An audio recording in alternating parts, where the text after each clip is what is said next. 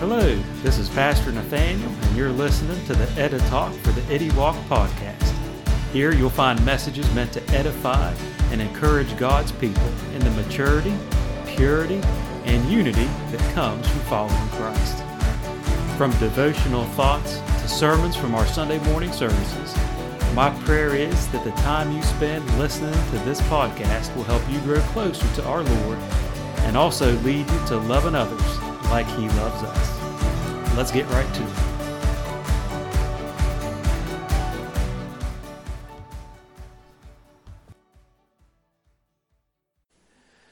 Well, good morning.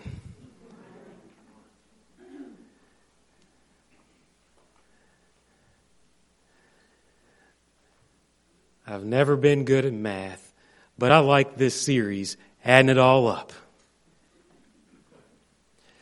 In fact, I took Algebra 2 twice.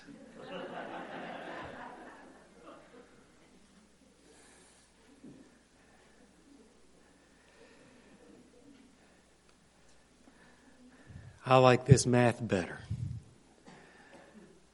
Last week, we talked about how we add to our knowledge self control and perseverance.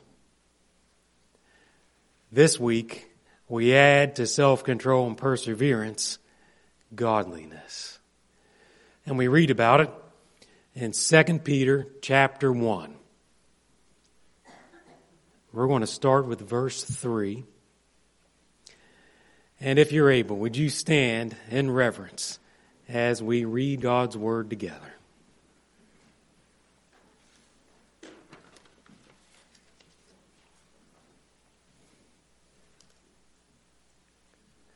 Second Peter chapter 1 verse 3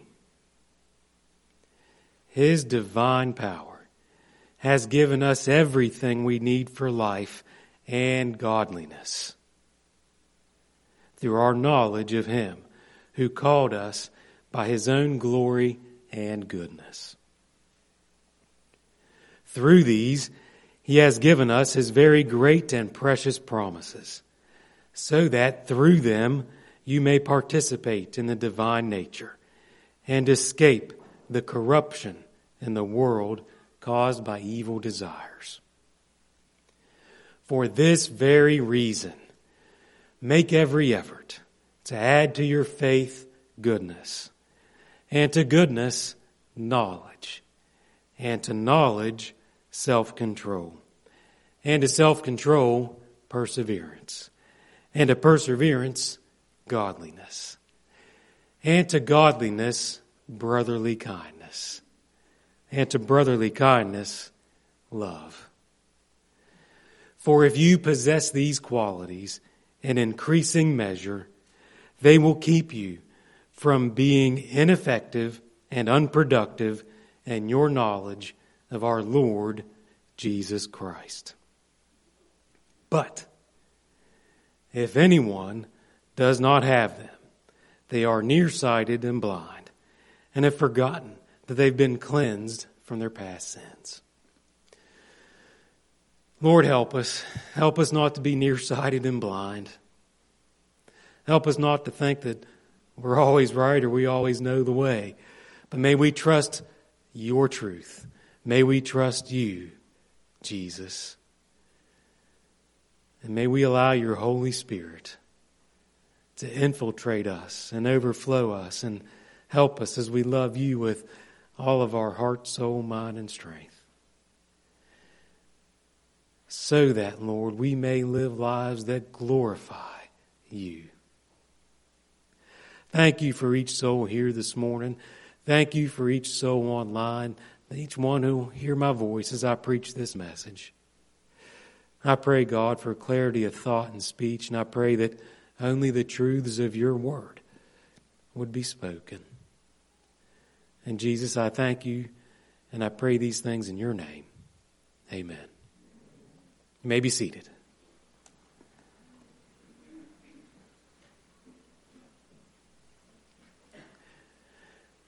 This week we add godliness. We add godliness to the faith goodness, knowing, self control, perseverance, godliness now, piety towards God. And if you don't know what piety means, holy reverence, devotion towards God. The Greek word Peter uses is eusebeia, and it means a godly heart response. Sometimes I've hit my thumb with a hammer and I've not given a godly heart response. Sometimes people have said things that really tick me off and I have not given a godly heart response. I guess it's a good sign when we know it's not a godly heart response because the Spirit's speaking to us, huh?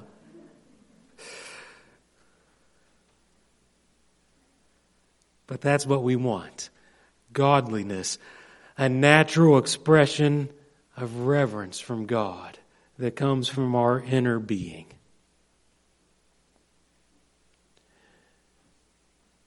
And it's just not a natural expression of reverence for God, but also what God calls sacred. This week we talk about godliness, what it means to live a life that is reverent to God, a life that brings honor to Him, a life that glorifies Him. That's what a godly life does. Now, as we will see next week, and I don't want to steal any of, any of Abriana's message, so I apologize in advance if I do. I'm taking Reagan to Mount Vernon Nazarene University for a visit. So I'll get to hang with my brother in law and sister, no, my brother, sorry, Rob, and my sister in law and our nieces. So Brittany's doing great, by the way. So thank you for praying for her. If you praise God. If you didn't know, she was diagnosed with colon cancer, and last year at this time, she was recovering from this sur- that surgery. Anyway, Abriana will talk about brotherly kindness and love, but I'm going to talk about it a little bit this week because I'm your pastor, and sometimes I've got to meddle.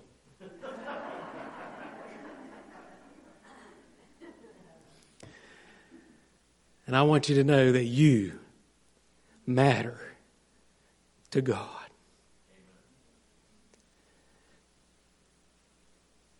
Not because you're special, but because people matter to God. And God,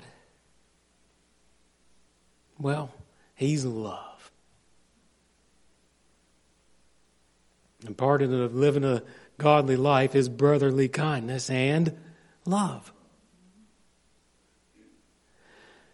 But there is no honor when we speak irreverently to others or about others. Because those whom we speak irreverently to or about are made in whose image? God. God's image. Even those we may disagree with It's not godly fruit. In fact, there's another word for it. It's profane. When we claim to be Christians, but are unkind in our words and our actions.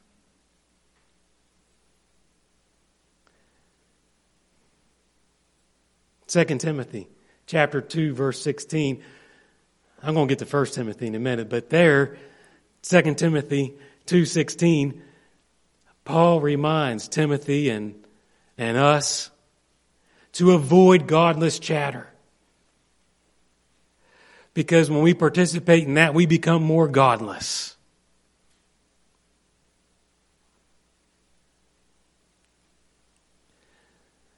So, church, just be mindful. I like how we expressed it here in welcoming the new members. Did you hear how they committed in every way to glorify God by a humble walk, godly conversation, and holy service?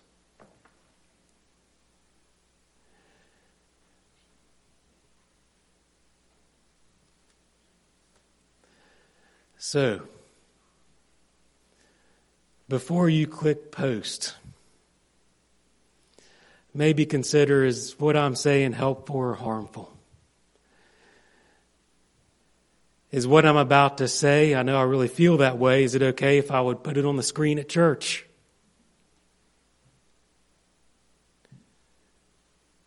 Would it be okay if kids would see this? Is that the example I want to set for them? We're called to godliness.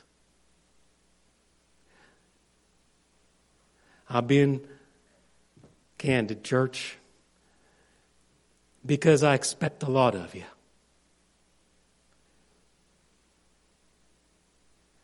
And if you don't want a pastor who expects a lot of you, then go be a lazy Christian somewhere else.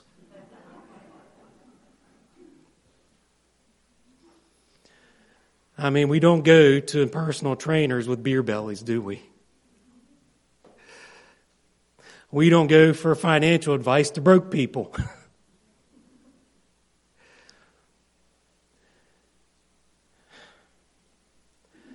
That's the problem that breaks my heart, and maybe it breaks yours too. I see and hear so much garbage out there that takes away from our witness. Enough's enough, church.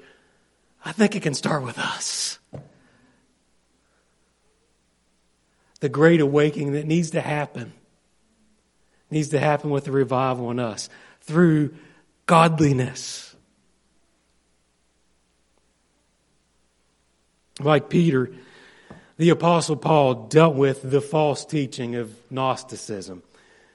Uh, Peter, we've talked about it a couple messages ago, as many times as he mentioned the word knowledge, because he was pointing people to the truth, the true knowledge that is Jesus Christ.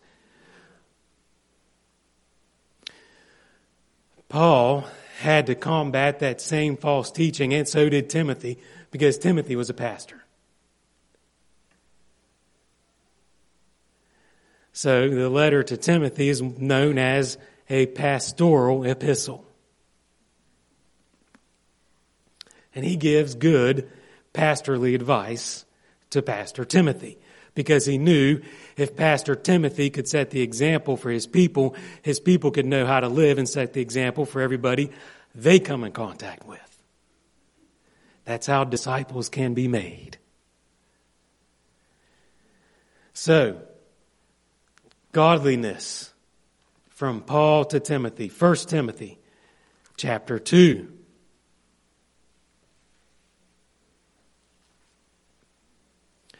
I read this because it was the first thing that, that Paul wanted Timothy to know in this, in this godliness business.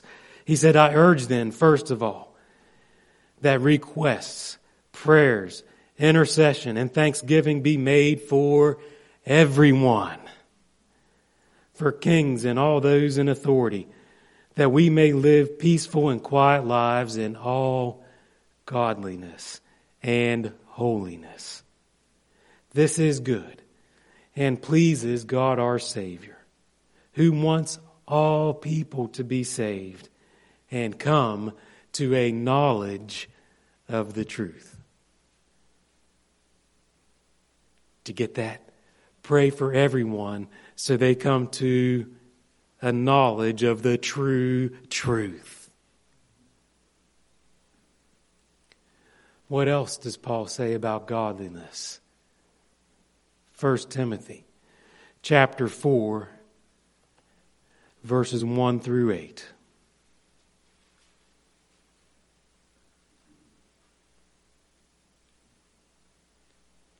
1 Timothy chapter 4 verse 1 says, "The Spirit clearly says that in later times some will abandon the faith and follow deceiving spirits and things taught by demons."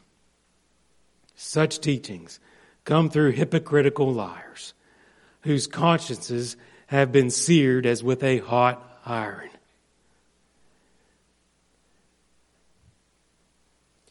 Paul is going to address some of the things that happened back in his day. You may be able to observe, with the help of the Holy Spirit, some of the false teachings and things that people have fallen for these days. But specifically, Paul says in verse 3 these false teachers forbid people to marry and order them to abstain from certain foods, which God created to be received with thanksgiving by those who believe and who know the truth. See that theme of knowing the truth, knowing the truth. Verse 4 For everything God created is good, and nothing is to be rejected if it is to be received with thankfulness, because it is consecrated with the Word of God and prayer. That's why before my jelly donut, I pray.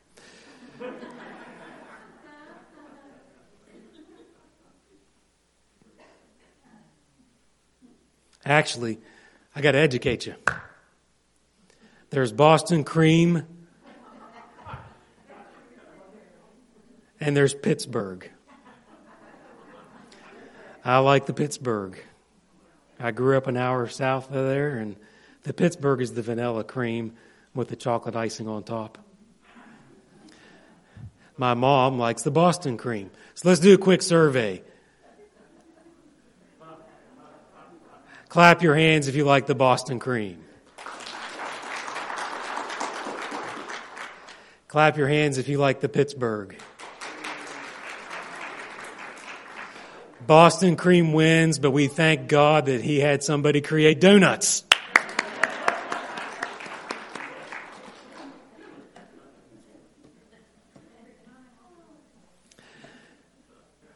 You know who doesn't really maybe eat a lot of donuts? Olympic athletes. Have you been watching the Winter Olympics? I've watched a little bit. And uh, the snowboarders, the skiers, I don't know how they don't break their knees on those moguls, man. They come down fast. I just heard Lynn Nilsson say, moguls are bad. Mary Lee skis. Lynn does too. Mary Lee, do you do the moguls? Not anymore. Yeah. Man. I bet those Olympic athletes don't eat too many donuts. I don't know. Did any of the Olympic athletes come to you for advice before they went over to Beijing? They stopped by Barry's. So if you need Olympic training, see Barry Davis. He's real good at it.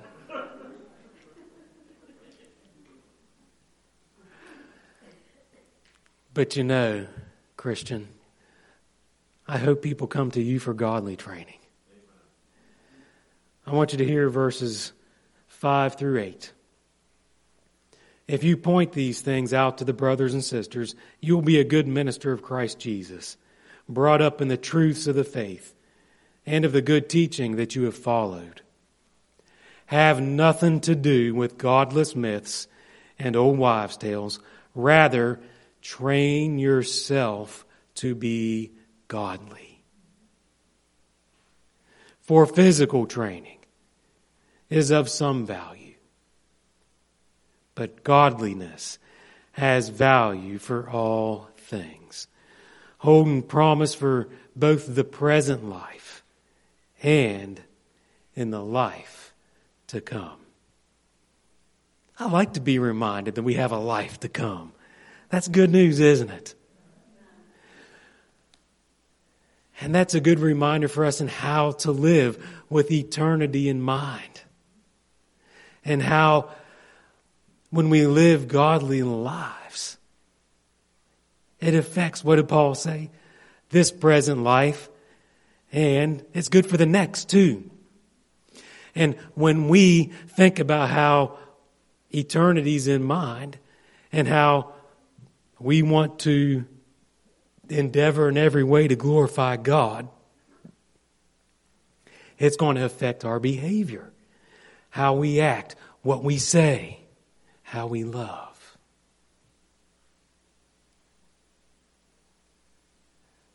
Godly living, godly life has value now and forever. Isn't that cool? We participate in something that has eternal significance, not just for us, but for others, huh?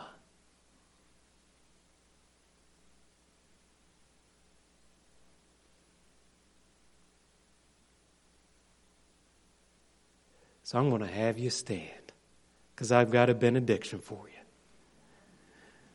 Before I give you the benediction, how about we pray?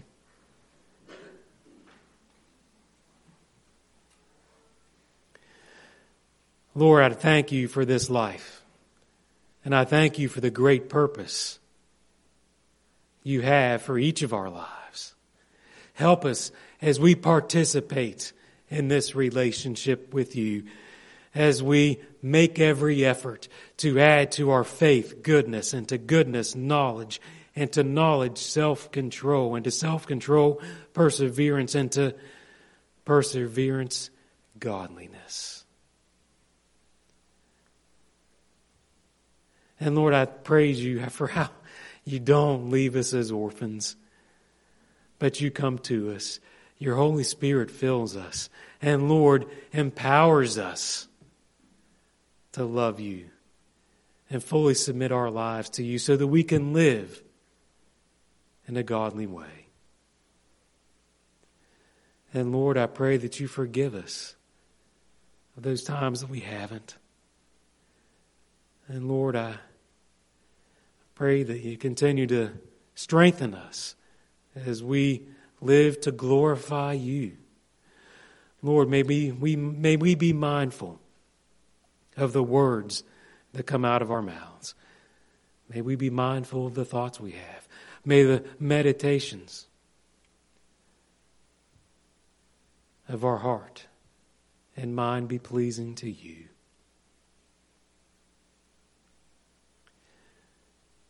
Lord, I thank you. Thank you for the call to us all. And may each one here this morning, Lord, may we live to, to honor you. May our heart and response naturally, spiritually, be a godly one because you reside and have full control in there. And Lord, I pray all these things in your precious name, Jesus. Thank you for taking the time to listen. If this podcast is helpful to you, please rate us on iTunes or like our page, Springwater Church the Nazarene, on Facebook. Have a great day and Lord bless.